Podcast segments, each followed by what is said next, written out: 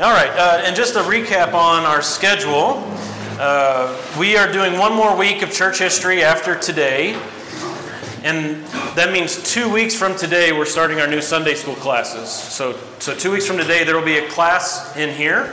That will be Christian Theology 101 or Christian Basic Christian Beliefs. That'll be in here. And then uh, in the auditorium, they'll be going through the Gospel of Mark. So that's what's happening starting two weeks from today. All right?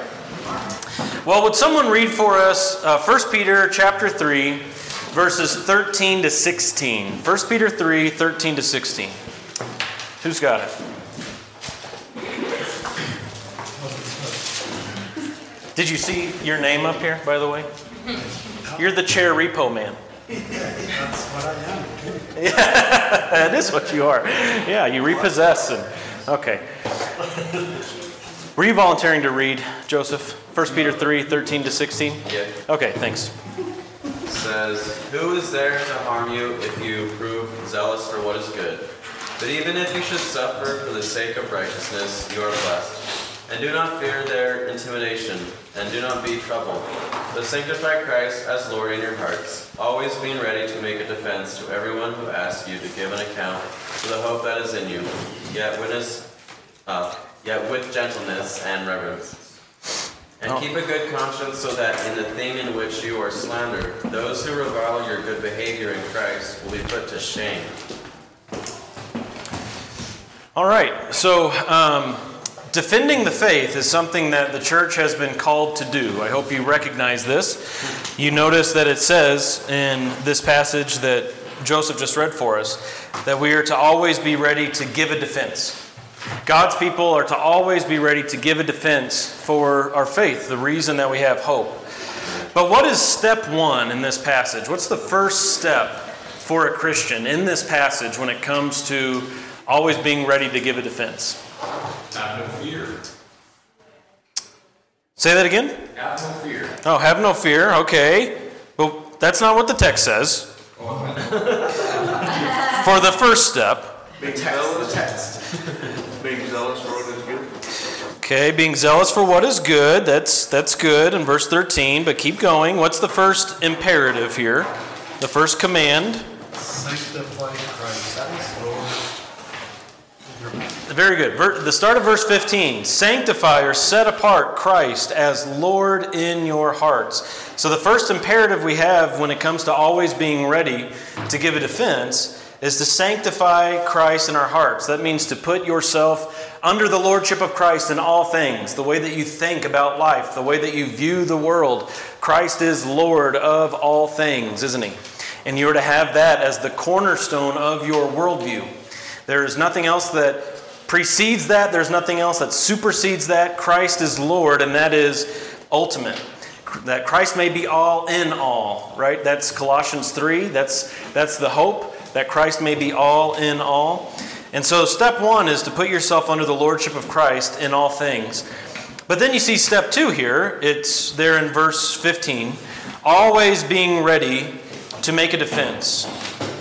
This word uh, for make a defense, it is just one word in Greek, make a defense. It's the word apologia. It's where we get our word apology. Always be ready to apologize for your faith. Now, that just doesn't sound right, does it? That's because we use the word apologize in a way that means what? What does apologize mean? Sorry. Say sorry. Yeah. So do you do you think Peter's telling you to go around and say, "I'm sorry, I'm a Christian. I'm sorry, I'm a Christian." Anytime anyone asks you why you're a Christian, "I'm sorry." That's not what Peter here is telling us to do. To it means to make a defense, to give an apology. That's what the phrase means. It's a good translation, make a defense. It means to make an argument for your faith, give an explanation for your faith. Okay? To formulate an argument or explanation. Now let me ask you, what is the value when it comes to interacting with unbelievers? What is the value of a defense or an argument or an explanation? What's the value in that? Is there any value? It gives you self-confidence. Okay, so confidence. Now that, that's an interesting word because it comes from Latin, confide, with faith. And so, as we grow in confidence in what we believe, we're actually growing in our faith, aren't we? We're being strengthened in our faith. We're, we're having more and more confidence in what we hold to be true. Okay. What else? What other value is there in giving a defense or an argument or an explanation to the lost? Okay, planting seeds. So uh, we recognize that so often in our evangelism, we don't share the gospel and then a person is converted and there's a baptism the same day and they're off and running as Christians, right? That very, very, very, very rarely happens. We see with the uh, Ethiopian eunuch, that's basically what happened, right, in, in Acts, where uh, there they were, and Philip gave him the gospel. He explained Isaiah, and he believed and got baptized right there on the spot. That's pretty amazing. But so often, what are we doing? We're just planting little seeds. And God uses those over the course of time for those who, whom He's going to save. Those, over the course of time, God uses them to break down defense mechanisms that the unbeliever has. Some plant, some water, but God gives the increase, doesn't He? Okay? Any other value that you see in making a defense of our faith or giving an explanation or an argument to the lost? It's an exercise of our faith that makes us strong. That's true. So, yeah, we're exercising our faith. Yeah, going back to Joe's point about we're growing in our faith, how are we growing? Well, we're, we're exercising our faith by doing it. And you guys know that you can't get stronger without exercise, right? Yeah, you can't get stronger without exercise. And in our faith, it's the same thing. We're told to preach the gospel, so it's obedience as well. Good. Yeah, there's a duty that the Christian has to go and make disciples of all the nations, teaching them, right? Teaching them. Joseph? Yeah, I, I just had to agree with what Jerry said. Like, I could definitely testify to that. Like, when I go out and witness, it really feels like I strengthen my own faith. Yes, absolutely. Good. Yep. Good. Any other thoughts on the value of making a defense? When it holds you accountable to know what's in here. All right. Yeah. Yeah, because it turns out when you interact with people, they ask questions and stuff, right? They don't just sit there and agree with everything you say. They ask all kinds of questions, and then you got to go back to the Word of God and search the Scriptures. And so then you get more familiar with what your God has given you in, in the Word of God. Good. Okay. Um, well, we are to do this, make a defense. In what way, according to 1 Peter 3 15? In what way are we to make a defense?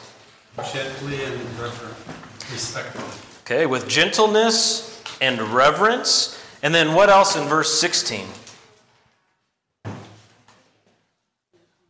Yeah, a good or a clear conscience.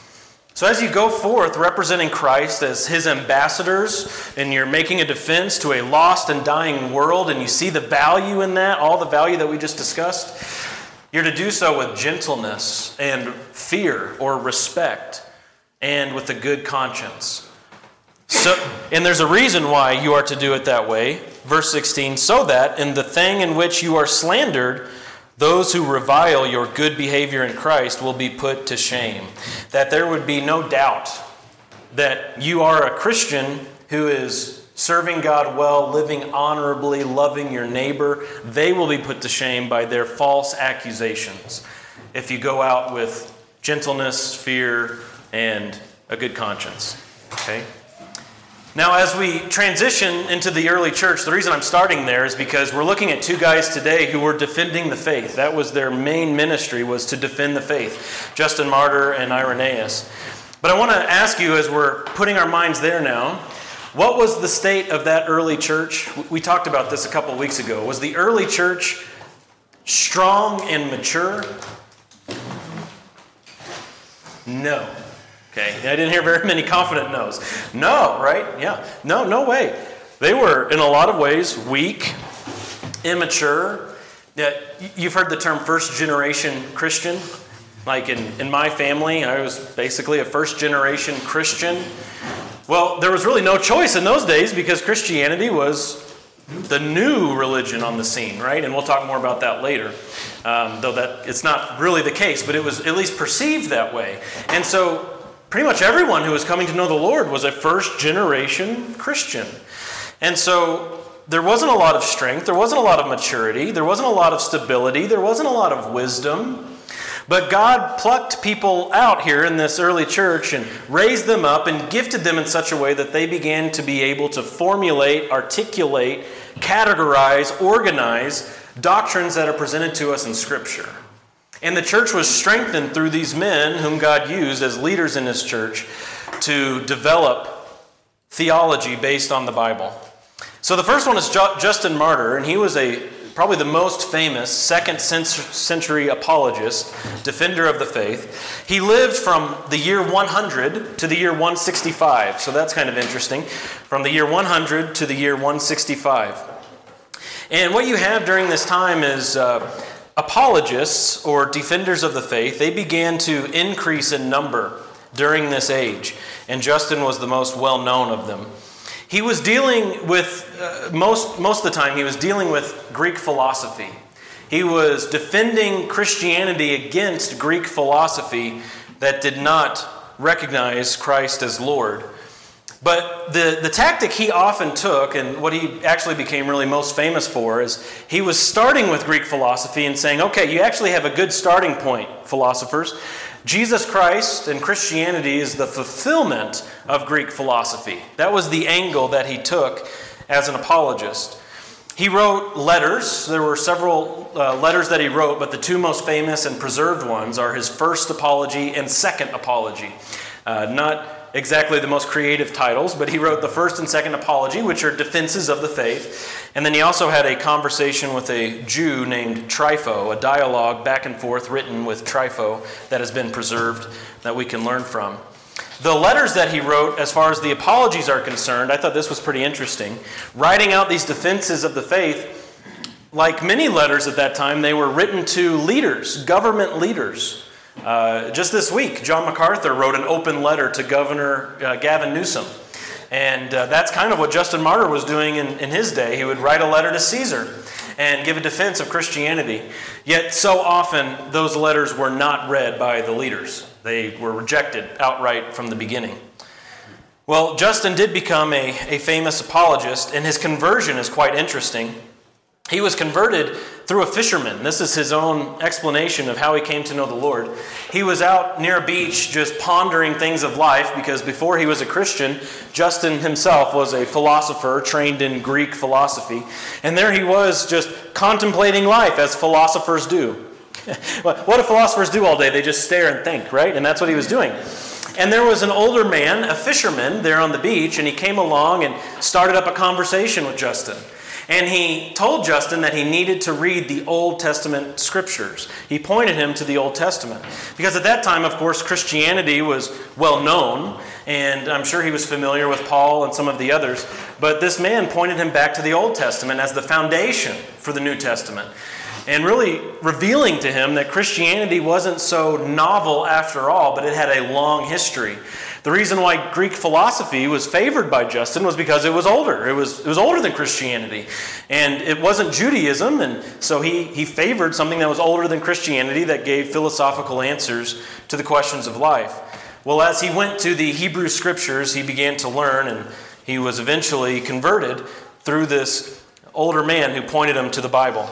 And so that let that be an encouragement to you there are lots of people out there who will have all kinds of smart ideas. There'll be brilliant people with PhDs and all the alphabet soup letters after their name.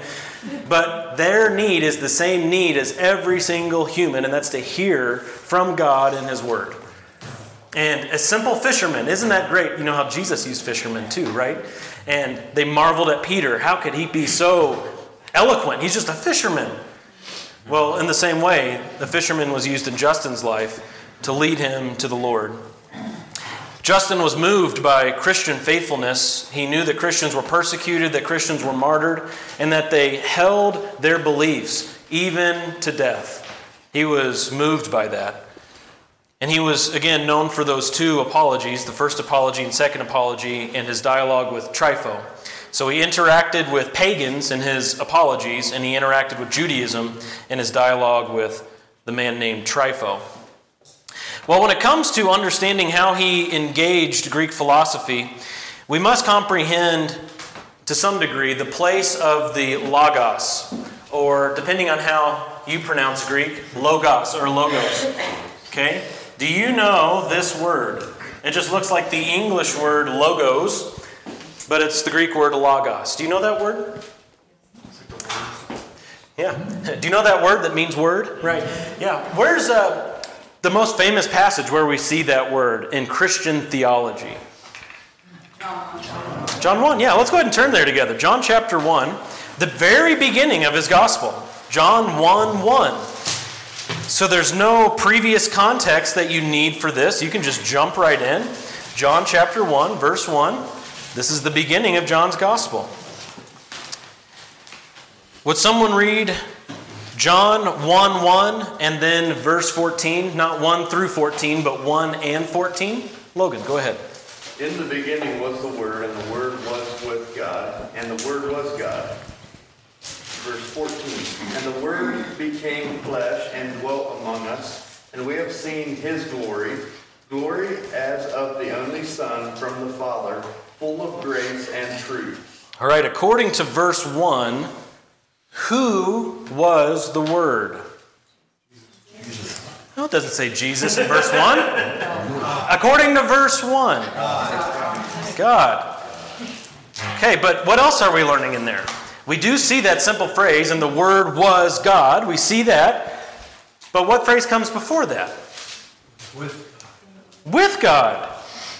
Now, how can you be with God and be God? Only if you're Mystery of the Trinity. Okay. So the more accurate statement would be he was a person of the Godhead.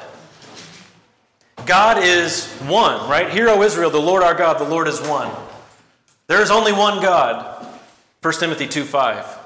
Even the demons believe that and they shudder. James 2. Only one God. Yet the Word was with God. Father, God, God the Son, God the Spirit. You see that throughout Scripture too, don't you? Father, Son, and Spirit. And so we see here that Jesus is the Word. That's from verse 14. The Word became flesh. Jesus is that eternal Word who eternally, in the beginning, before all things, eternally existed with God and He is God. That's some Trinitarian theology from the beginning of John chapter 1. And that's the importance of the Logos. In the beginning was the Logos. And the Logos was with God, and the Logos was God. Now, what's interesting is that in Greek philosophy, they had a doctrine, you could say, of the Logos before Jesus. Socrates and Plato talked quite a bit about the Logos before John ever wrote John chapter 1. And in Greek understanding, God exists, yet God could not touch humanity. Humanity's so fallen, humanity's so sinful. God couldn't touch us and be around us. And we know that to a degree that's very true, right? God cannot even look upon sin. He is absolutely holy, He dwells in unapproachable light. So they have this doctrine of the Logos, and they say because God is so holy, he needs an intermediary. God needs something in between him and nasty humanity for us to be able to reach him at all and for us to understand him at all. And for them, of course, the Logos wasn't personal. This was before the time of Christ. They didn't point to anybody like Jesus. They just were basically saying, We have this light, this knowledge, we have this relationship that we can have through this very undefined and ambiguous term called the Logos because they had this sense of God who is and God who is holy. So there has to be a bridge in between. Now, the positive from that, of course, is they're right. We need a bridge to God, don't we? We can't go to God on our own. There's just there's no way. You as a sinner are unable to walk into the presence of God and say, "Let me in." You can't do that. But they got something wrong there too, didn't they? Because the Logos is God. He's not a lesser God who is like the step before God that allows us to get to God, but He Himself is God. He's just as holy as the Father. He's just as unapproachable and untouchable as the Father in His being. He is that holy. But He became flesh, He condescended to us. He emptied himself and made himself the form of a servant. And they, they didn't understand that. Of course, that was before the time of Christ anyway. And so that created an interesting opportunity for someone like Justin, who was trained in that philosophy and then became a Christian who interacted with that philosophy. And he was passionate about telling them, You're onto something with that Logos stuff. Let me tell you about Jesus. Okay? It's quite interesting. Sam.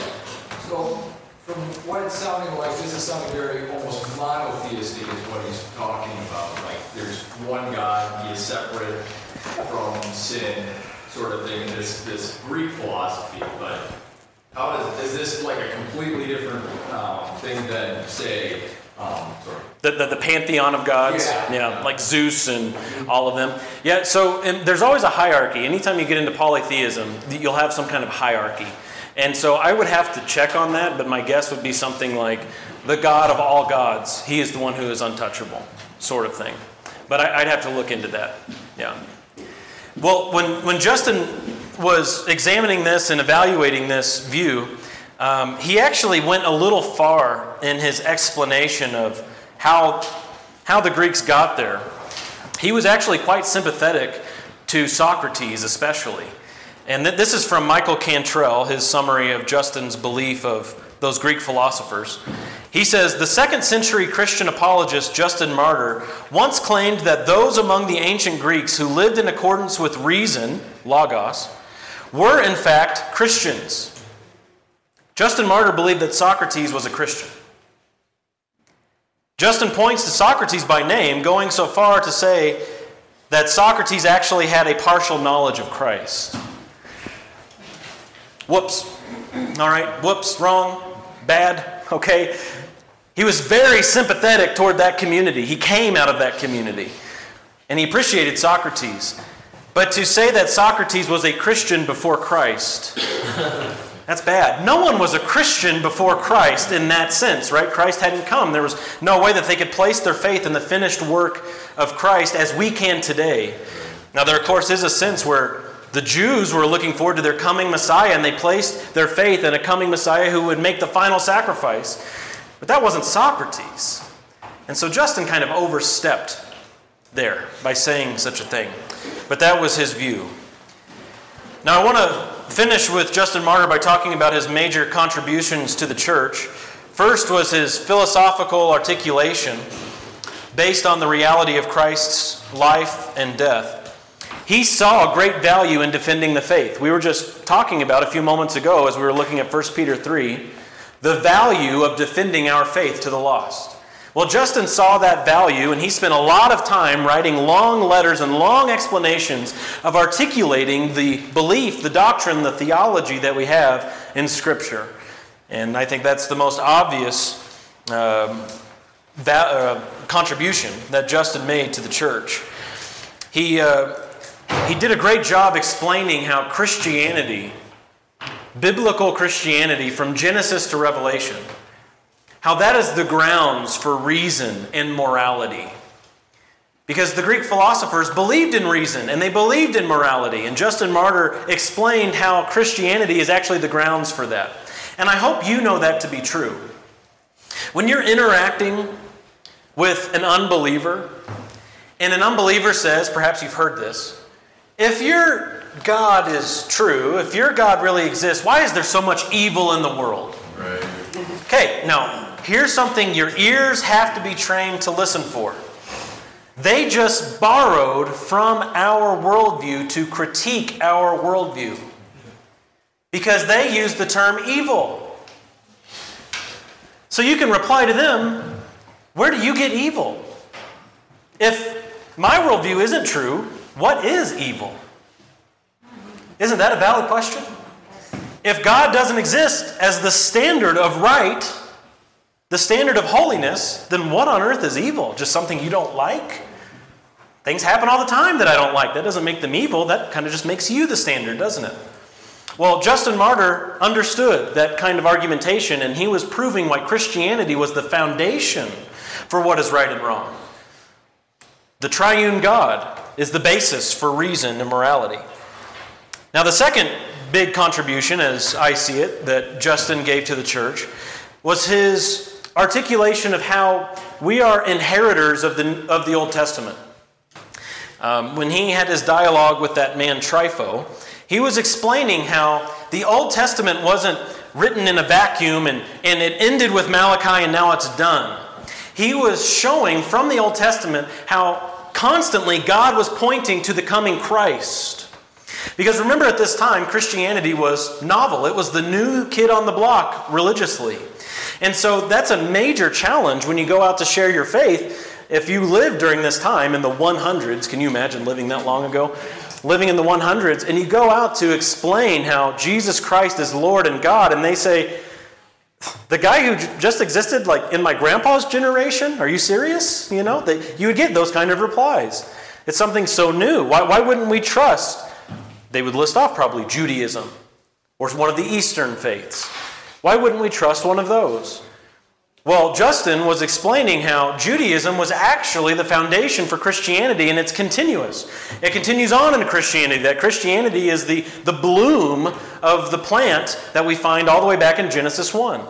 That Jesus Christ is the fulfillment of so many things that the Old Testament was pointing to. In his letter to Trypho, he makes many great arguments in this direction. Now, he does overstep in, on this too, in my opinion. He does uh, make a few small stretches. He doesn't make huge stretches, and that's certainly not the main part of his argument, but he would point to certain things in the Old Testament and claim that they were pointing to Christ, and I would say, I don't know if I'd go that far. Like one of them was uh, remember when Israel was fighting the Amalekites, and as long as Moses' arms were lifted up, that Israel would succeed? He said that Moses was making the shape of a cross, and that was pointing to Jesus. Well, we don't know what his arms exactly looked like, do we? Uh, how lifted up they were, how perpendicular they were with his body. And there are much stronger arguments, many, many strong arguments in the Old Testament that we wouldn't have to jump to that one. But, uh, but his whole point was that Christianity isn't novel in the sense that so many people in the world look at new things, but that Christianity is the outflow of the Old Testament. And then, thirdly and finally, with Justin, he explained church gatherings in ways that are quite helpful. I want to read to you a couple of quotes. The way that they got together as the early church and the things that they did when they fellowshipped. Uh, this is from one of his records. He says, "On the day, or uh, yeah, on the day called the day of the sun, so Sunday, all right. On the day called the day of the sun, all who live in cities or in the country gather together to one place, just like this room, right? And the memoirs of the apostles, that's the Gospels, or the writings of the prophets are read as long as time permits. Then, when the reader has ceased, the president, or pastor, or bishop, he verbally instructs and exhorts to the imitation of these good things. Then we all rise together and pray. Sounds a lot like what we keep doing today, right? It sounds very similar. Um, toward the end of his life, he was under trial for being a Christian. He was in Rome at the time. And he explained this to those who were questioning him. He says, I live on the second floor of the house of a certain Martin, maybe lo- an ancestor of Joseph here, of a certain Martin, near the bath of Timotheus. There I have been staying since I have come to Rome a second time. I know of no other meeting place. All of those who visited me there I have instructed in the doctrine of truth. Yes, I am a Christian, he said in his trial. And then he was martyred. Uh, martyred for being an atheist. Now, can you explain that to me as you've learned over the last couple of weeks what that means? How could this guy who said, Yes, I am a Christian, be martyred for being an atheist? Rejected Caesar. Yes, those who would not say Caesar is Lord, they were called atheists. You reject the lordship of Caesar, you atheist, and he was put to death. Right? So that is, in a snapshot, Justin Martyr. Thoughts or questions on him or his teachings? okay. Wow. But this guy did live after Christ, right? Yeah, he was born in the year 100. Oh. Yep. AD. All right, um, well, let's talk about Irenaeus. Irenaeus lived from 130 to 202. Okay, he was born in the year 130, And he was born into a Christian home, so he was not a first generation Christian. Isn't that interesting? He was a second generation Christian, probably one of the very first second generation Christians. And he was uh, mentored by Polycarp. If you remember last week, Tyler taught us about Polycarp. Well, Irenaeus was mentored by him. That was his personal teacher and counselor. And Polycarp was mentored by the Apostle John. Now, that's quite the chain. Uh, that's a pretty amazing chain. You've got John, well, let's start with Jesus, and then John, and then Polycarp, whose name means much fruit, not much fish, uh, as you may have guessed. Jesus, John, Polycarp, and then Irenaeus. So that is um, a pretty succinct chain there because we're obviously going so far back. And that was the line that he came from, so to speak. He was passionate about theology, Irenaeus was. And that's because he had such a close acquaintance with Polycarp, who had such a close acquaintance with John. Listen to this from Irenaeus' memoirs. I just thought this was so fascinating. Like, if you can envision this in your mind's eye. Irenaeus said, I can tell how Polycarp used to report his association with John and the others who had seen the Lord, how he would relate their words and the things concerning the Lord he had heard from them, about his miracles and his teachings. Polycarp had received all this from eyewitnesses of the word of life and related all these things in accordance with the scriptures. I listened eagerly to these things at the time, and I made notes of them, not on paper, but in my heart. And constantly, by the grace of God, I meditate on them faithfully. So he wasn't someone who talked to eyewitnesses, Polycarp was, but he sat under Polycarp, and Polycarp would often recount how John was. Can you imagine talking to somebody who like knew the apostle John? Like, can you imagine uh, Polycarp just sitting there saying, John, he was he was a crazy dude. there was this one time John and I went out evangelizing. On and on he goes. You know, I mean, just what an amazing environment as a Christian to grow in. To not only have the letter, but to sit under a guy who knew the guy who wrote the letter. That adds so much color to the whole thing, right? Uh, that's pretty amazing. And eventually, Irenaeus, uh, as he grew in his faith, he moved to Lyon, France, a town that still exists today. It's spelled like lions, L Y O N S, Lyon, France. Lyon was settled by people from Asia Minor, and that's where Irenaeus was from. So he was going to a city that was settled by his ancestors. And so he fit in quite well there. And when he got to Lyon, he was away apparently at some, at some point. He was on a trip, and a rush of persecution came to that area of France. And the church that he attended, the bishop was killed in that persecution. And Irenaeus came back and he became the bishop of that church in Lyon. And so, pretty immediately in his life, he was put into a place of leadership, and then he began writing. Not only did he minister to the congregation that was there, but he was writing a lot. And we'll talk about that more here in just a moment. But I'll pause and see if there are any thoughts or questions on Irenaeus so far. Or Irenaeus. Is it Augustine or Augustine? Or combine them Augustine. Okay, doing good. All right. Well, um, Irenaeus, he desired to dispel all heresies. Now, that's a good desire. uh, but there were plenty, and uh, they were growing.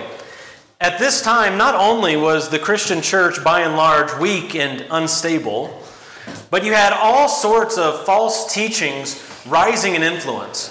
You had all sorts of people who were leading people astray. And as all false movements were, they took on the name of Christian. Are we going to allow them to sit next to each other? You're going to distract everybody anyway, so I, I might as well just point it out. I waited outside 20 minutes because I didn't want this to happen. Oh, that's okay. It's okay. You love us and we love you. And look at Shauna being so nice. Yeah, make the pregnant lady move. That's cool.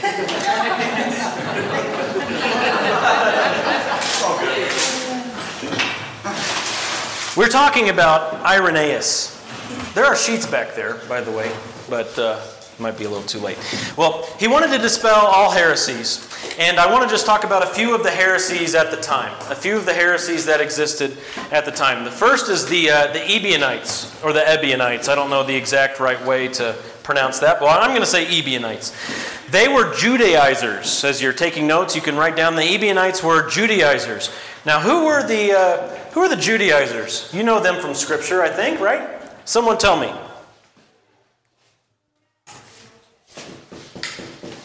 Are they the ones who claim that first you had to be Jewish to be and, and abide by their laws and religions? That's it. That kind of stuff, to become a Christian? Yeah, that's the book of Galatians. Paul is combating these Judaizers who said, okay, uh, yeah, be a Christian, but first you have to follow the rituals of Judaism. You have to be circumcised. You have to uh, grab onto the dietary laws. You have to embrace that which held the Jews captive for over a millennium. This law, you have to put yourself under the law in order to truly experience Christianity. Well, is that the message of Christianity? No. We are not under law, but we are under Grace. Grace, very good. That's a good word, isn't it? And so the Ebionites were those who sought to hold on to the Old Testament law who denied grace. That's essentially who they were. They were people who denied grace. Did they still uh, like accept Jesus though? They would do it in the name of Christianity, yeah? Okay. Yeah, and it, isn't that the way it so often is? People who want to persuade others, it's easy to appeal to Jesus in your false teaching, isn't it? That makes you sound like you have credibility. Well, Irenaeus said this of the Ebionites. He said, The Ebionites repudiate the Apostle Paul, and they believe that they are justified according to law. Those were his words. They believe that they, they were declared innocent and holy before God by adhering to the Old Testament law. He said this too, and I quote God will also judge the Ebionites. For how can they be saved unless it was God who wrought out their salvation upon the earth? How shall man pass into God unless God has first passed into man?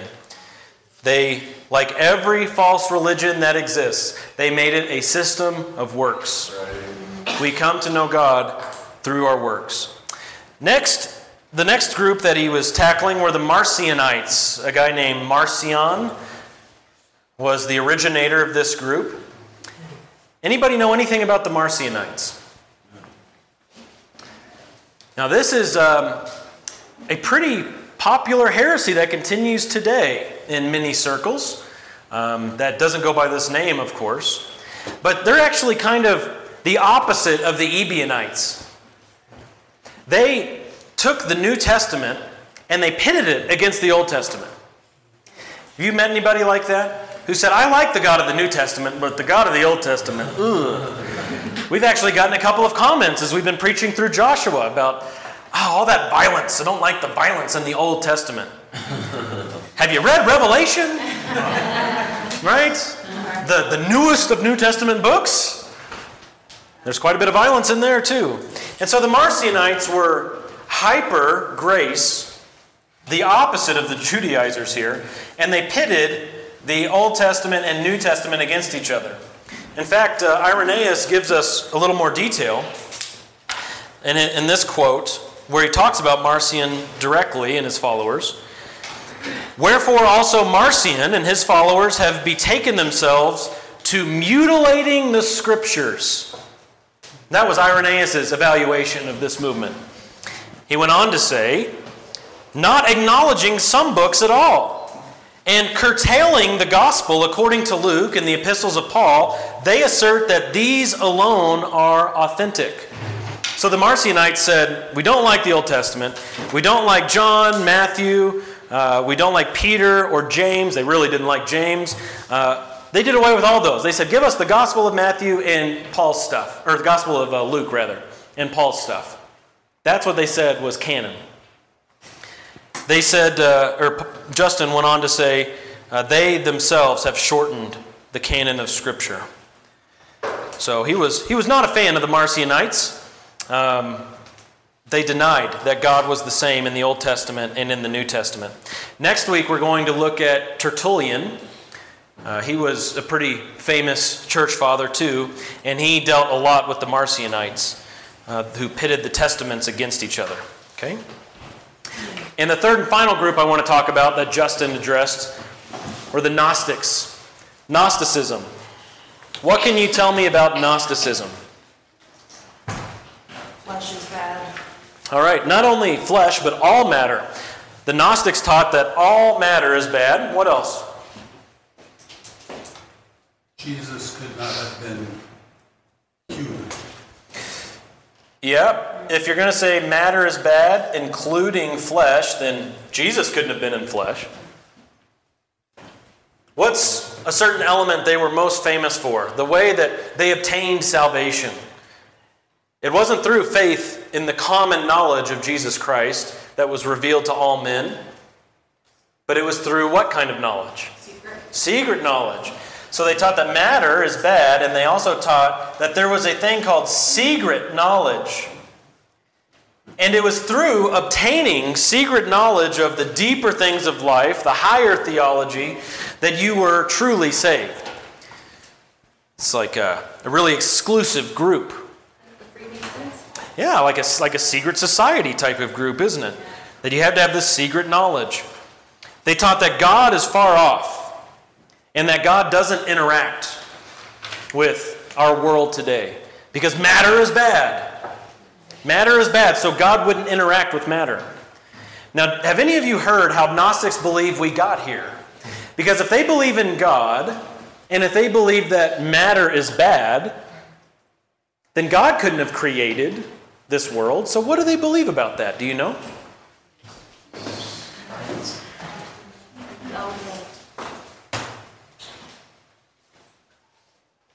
Well, not quite, but close.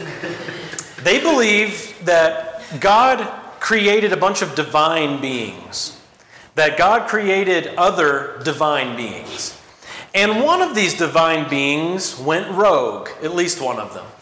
But one of them, named Elohim, he went rogue and created the world. And so Elohim is not another name for the one true God, but Elohim is the name of the divine being that rebelled against the one true God and created the world. And so matter is just an outflow of what this rogue divine being did, and we should reject matter. They use the term demiurge. That's a, that's a word we don't use very often for good reason. Demiurge, it's very weird, but it's D E M I, urge. U R G E. D E M I, U R G E. And so in Irenaeus' writings, and I've got the collection of his writings right here, it's a lot, um, but you'll see him refuting and repudiating this idea of a demiurge and going back to Scripture and showing that the one true God, he did create all things. And therefore, the natural conclusion isn't that matter is bad, but it's that matter is good and can be redeemed. We do live in a fallen world, but God will redeem even matter. Well, Gnosticism was Irenaeus' primary foe. And I loved this phrase that he used about Gnosticism. He said that there's a multitude of Gnostic beliefs, and they're springing up like mushrooms. That was his phrase. There's just all these different forms of Gnosticism. It's like mushrooms everywhere, weeds popping up. So his tactic was to expose their conflicting opinions with all their different branches, their inconsistencies with each other, and exposing their infidelity to Scripture. So he showed how, how they didn't even agree with one another and that they all disagreed with Scripture. That was his main tactic in arguing against Gnosticism. So, any questions on these three groups the Ebionites, Marcionites, I forgot the E, Marcionites, Marcionites, there we go, or the Gnostics? Thoughts or questions on that? What year was Aurelius again? He was born in 130 and he died in 202. Yeah. And we actually don't know much about his death, by the way. Um, it's kind of interesting. A lot of these guys, we know exactly what happened to them as they died, but not with Irenaeus. We don't really know much about him. Are some religious groups that some I gave practice all three in one? Ah, yeah, right.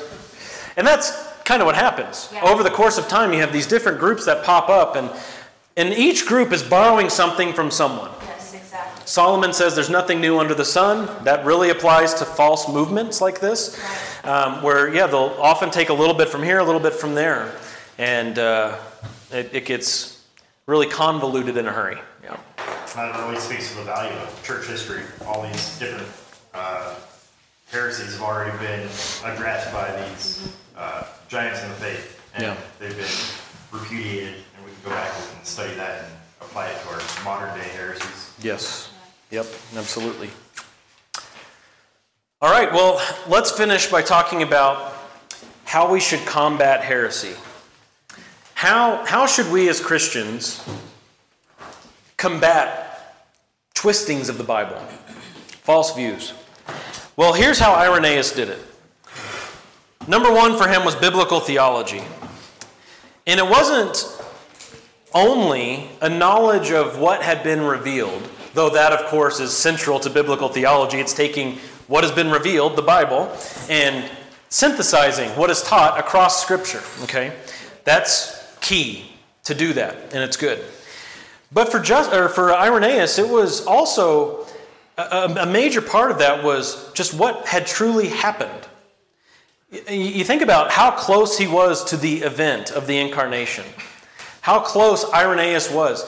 I mean, we're talking, America is what, how old now? We're 1776, so in a few years it'll be 250 years. Here in, in four years, it'll be 250 years since America started. Well, Irenaeus was a little over 100 years from the death of Christ, just 100.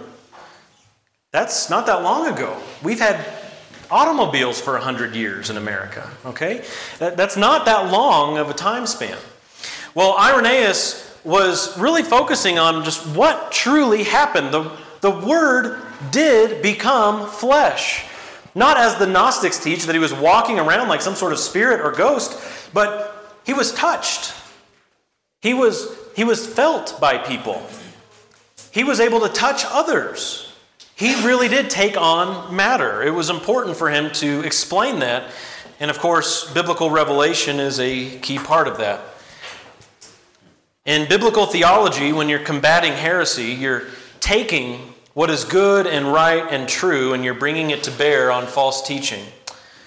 For Irenaeus, he ended up finding security in his beliefs through what became known as apostolic tradition.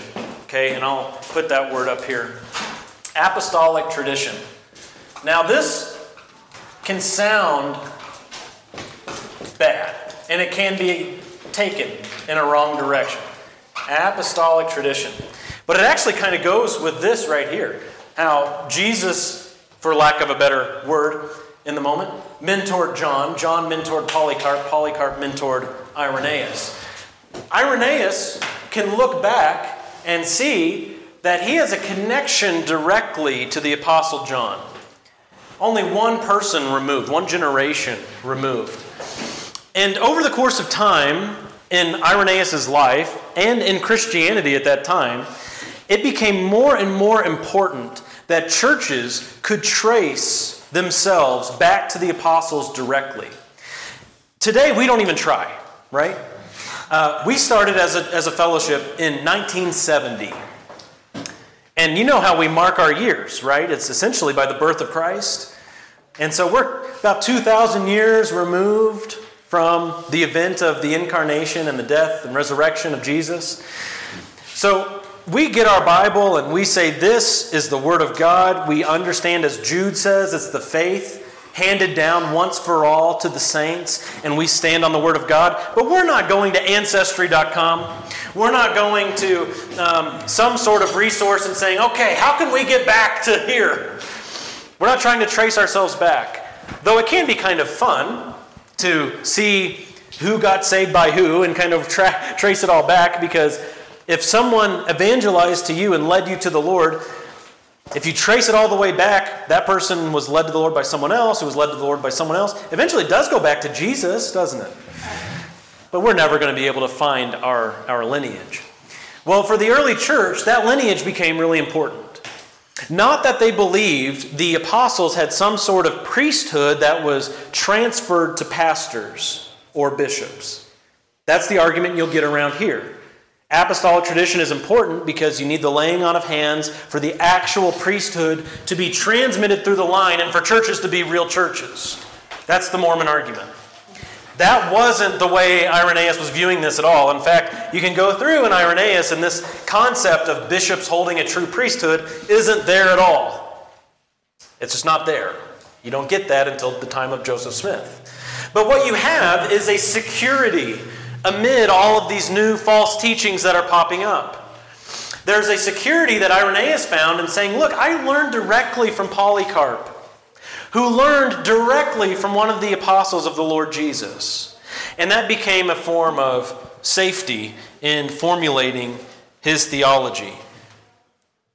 Are, you guys are familiar with the Apostles' Creed, I'm sure?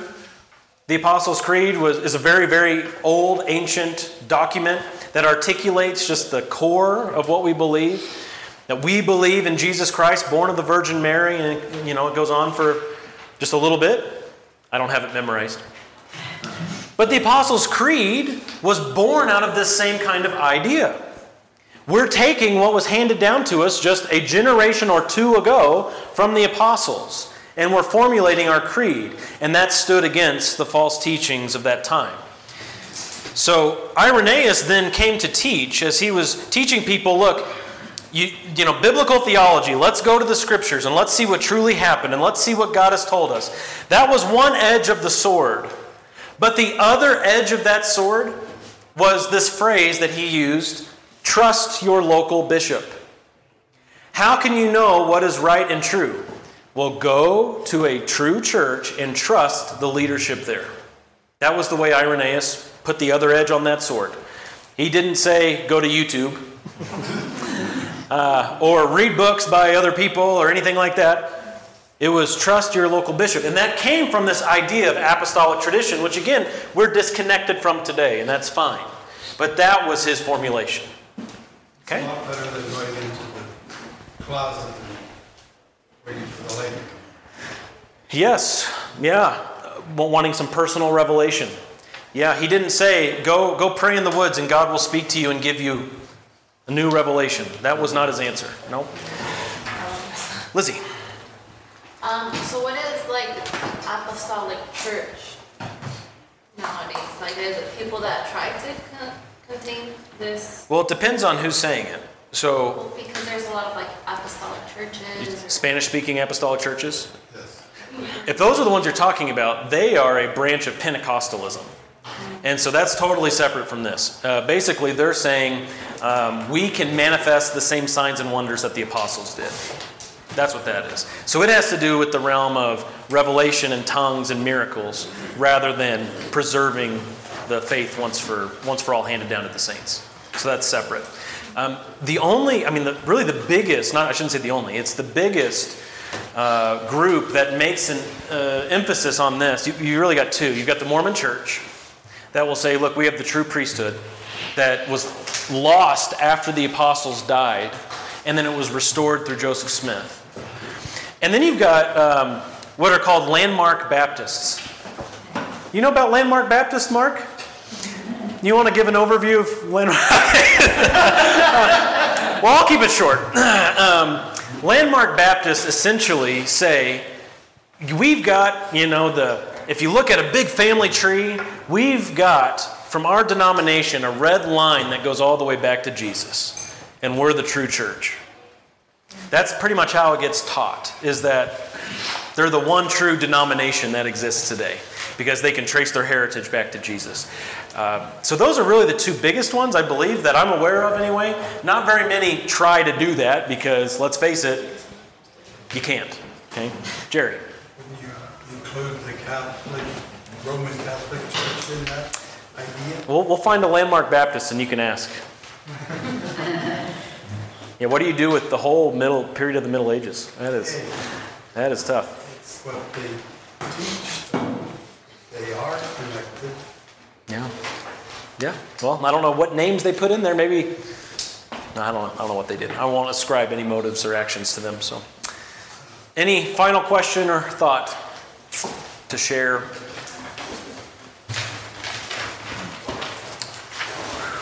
All right, very good. Thanks for participating. And uh, hope you see the value in looking back in church history. Again, next week we will finish this little four week stint in church history. And the following week, which will be the 16th, October 16th, we will have two classes Christian Theology 101, Basic Christian Beliefs, however you want to think of it, in here, and the Gospel of Mark in the auditorium. Okay? Let's pray. God, again, we thank you so much for your work in building your church. Lord, we ask that you would bolster our faith today as we serve you, seek to honor you in all that we say and do and think. Edify us today as we gather together.